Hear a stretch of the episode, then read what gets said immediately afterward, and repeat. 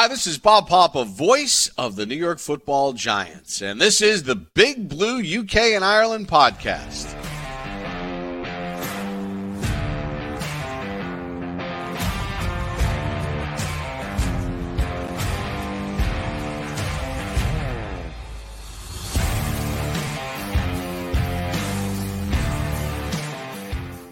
And also, just just uh, touch on something quickly as well, like you know, but the fifty-one rule in the preseason.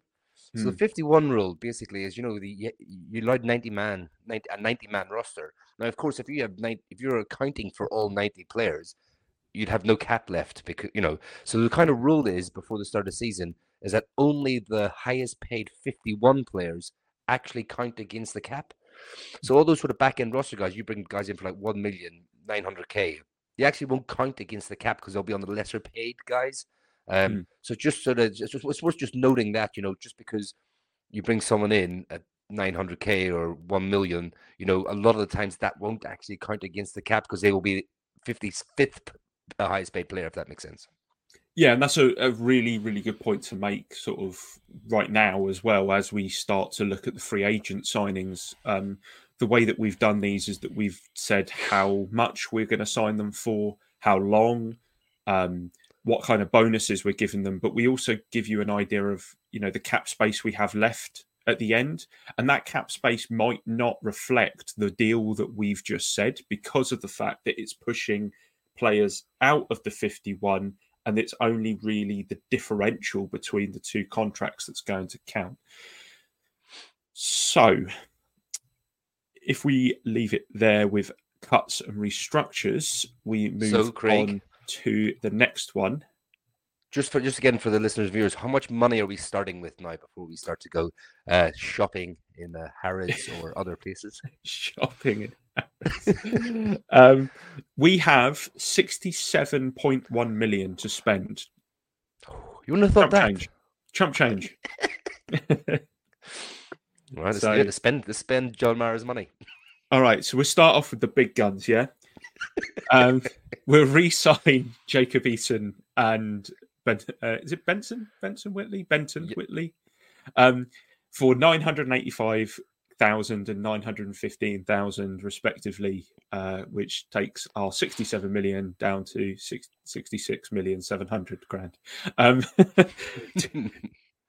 it's not exciting. It's not sexy. All right, We'll cheap yeah, we'll get there. Uh, two cheap bodies who in Eason will provide an extra quarterback in camp, and while Jones recovers from his ACL um, reco- uh, operation, and in Whitley he bulks bulks that numbers in that thin outside linebacker room for those kind of numbers.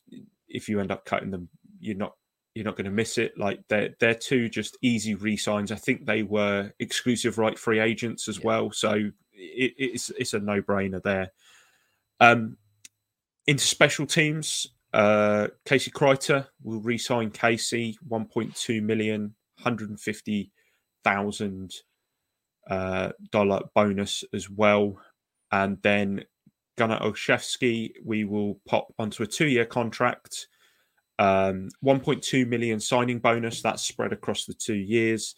Year one, 1.125 million. Year two, 1.8 million. Um, both of those deals taking us down to just over 65 million in cap space. Um, two of the more reliable sort of stewards of the special teams room last season.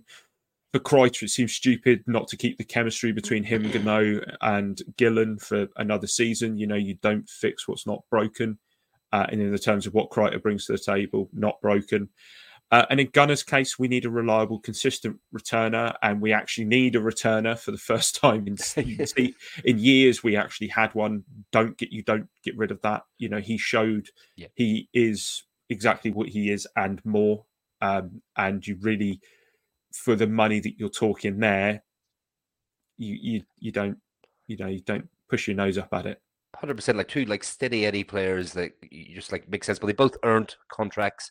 Obviously, friend of the podcast, uh, Casey, and Gunnar, like I said, yeah, he came in, he earned it. He, just was steady, reliable, and that's exactly what we needed at that position. Yep. Go on then, take us away with a couple more uh, sexy ones. So move on to the more sexier ones. Uh, so we re-signed McCloud again to what just a 1.2 million contract. Uh, takes us down to 64.89. Uh, McCloud was always a reliable backup when called upon and outperformed starter Adoree Jackson, who, spoiler alert, is not coming back. Ooh. With the Giants cornerback room needing bodies, this was absolutely no brainer. Um, for reference, uh, 1,055,000 2024 uh, minimum for a three year player. Cornerback James Pierre was a, a, restricted free agent last year with the Steelers and got 1.3. Um, another re sign uh, is Hodgins, again for 1,055,000. Um, takes us down to just over 64.5 million. Uh, Hodgins might not have had the 2023 that he wanted, um, but with Slayton and Wan'Dale ahead of him, in the depth chart, it took lesser share snaps uh, with Hyatt. Um, Shepard and Campbell's departures, though, leave us thin, and Hodgins is a great backup to have. Um, so, yeah, so, so happy to get the, those two back in. You know, again, you know what you're getting with these guys. You know, the the, the, the coaches know them, uh, and they are reliable when called upon.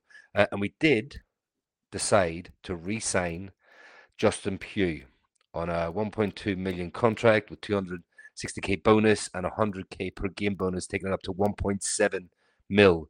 Um, for some, might be a divisive move, but for us, it was a bit of a no-brainer. Uh, the Giants' guard room consists of Ezeudu and McKethan, two mid-round players going into their third seasons.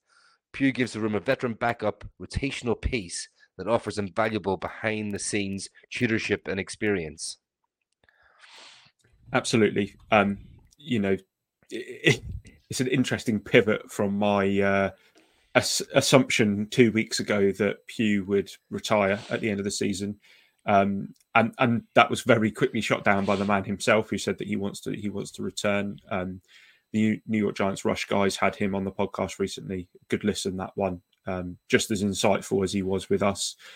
Uh, we had a good little back and forth just about how much Pugh is valuable in ways that you wouldn't expect a football player to be valuable in your locker room. Um, and it makes perfect sense. Um, three more players. We'll go back and forth between the two of us on these three. So I'll go first.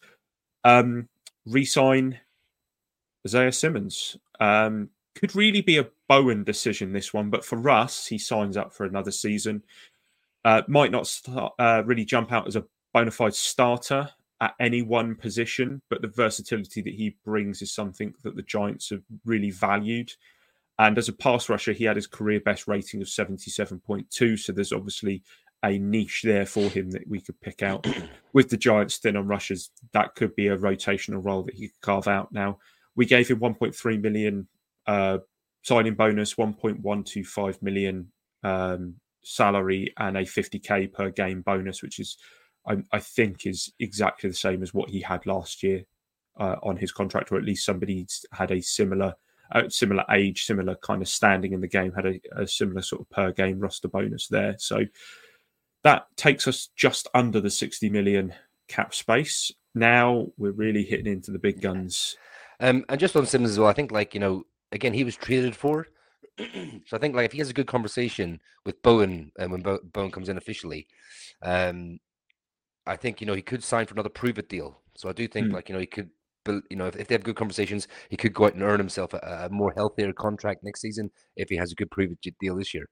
Um, so look, we're going to do what we kind of all Giants fans want us to do. We're going to sign, re-sign Xavier McKinney. And we're going to sign him to 61 and a half million uh, dollar contract over four years. Um, with the additional cap money the NFL has bestowed upon the league, the Giants should retain McKinney, and that's exactly what we're going for here. The Giants have, haven't had a great record in retaining their own talent, but McKinney is a current captain and one of the best players in the league, and he's only 24 years of age. And we kind of touched on that earlier on, but I just want to again get your thoughts about this move. Yeah, I mean, it, we went back and forth on on this one. Not so much the re-signing, but kind of the money, wasn't it? Um, at one point, I said five years. Looking, you know, just to you know lift the hood up a little bit and take in, take a look inside the engine as as to what me and Kev really did here. Um, this wasn't just us pulling numbers out of the hat. Like we really did our research on this. We we had a look at the other top five safeties, um, how their contracts were um, planned out you know, a lot of them signed their contract prior to their the expiry of their deal. So, kind of the five year contract was actually just an extension of their original rookie deal. And that's where we've come in at the four year mark because of the fact that McKinney's actually at the end of his contract. Um, the money's backloaded, but as again we found out, contracts have money backloaded. That's just how they work. You, you, your cap hit in year one is is low.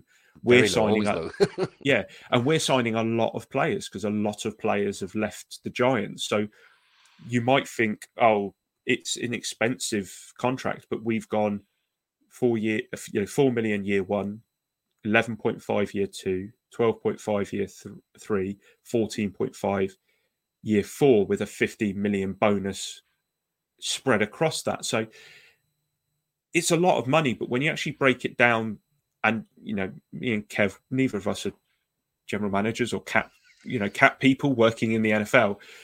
This is just our opinion on on how it works, but I personally think that that's a pretty good deal. I mean, what 61.5 million across four years? Yeah, it comes to Bit quick, quick, quick maths off the top of my head. 14.6 around that. it's fifteen point three.